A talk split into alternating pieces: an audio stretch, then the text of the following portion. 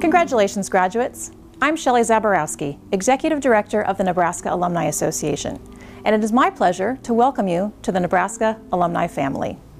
Your college days have come to an unexpected end, but you're joining a supportive community of nearly 200,000 alumni living all around the world who are proud of all you have accomplished. For the rest of your lives, you are Nebraska alumni, and I encourage you to stay connected and engaged with the university as you go forth. The path for your Nebraska experience was paved by those who came before you.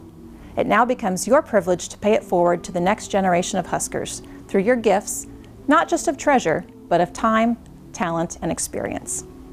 As a way to say welcome, I'm proud to offer each member of the 2020 graduating class a complimentary one-year membership in the Nebraska Alumni Association.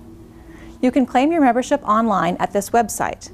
Then, as an Alumni Association member, you'll see the many ways you can stay connected to the university and other Huskers. You have much to offer our alma mater, and your continued involvement is critical to Nebraska's success. Once again, congratulations and welcome to the alumni family.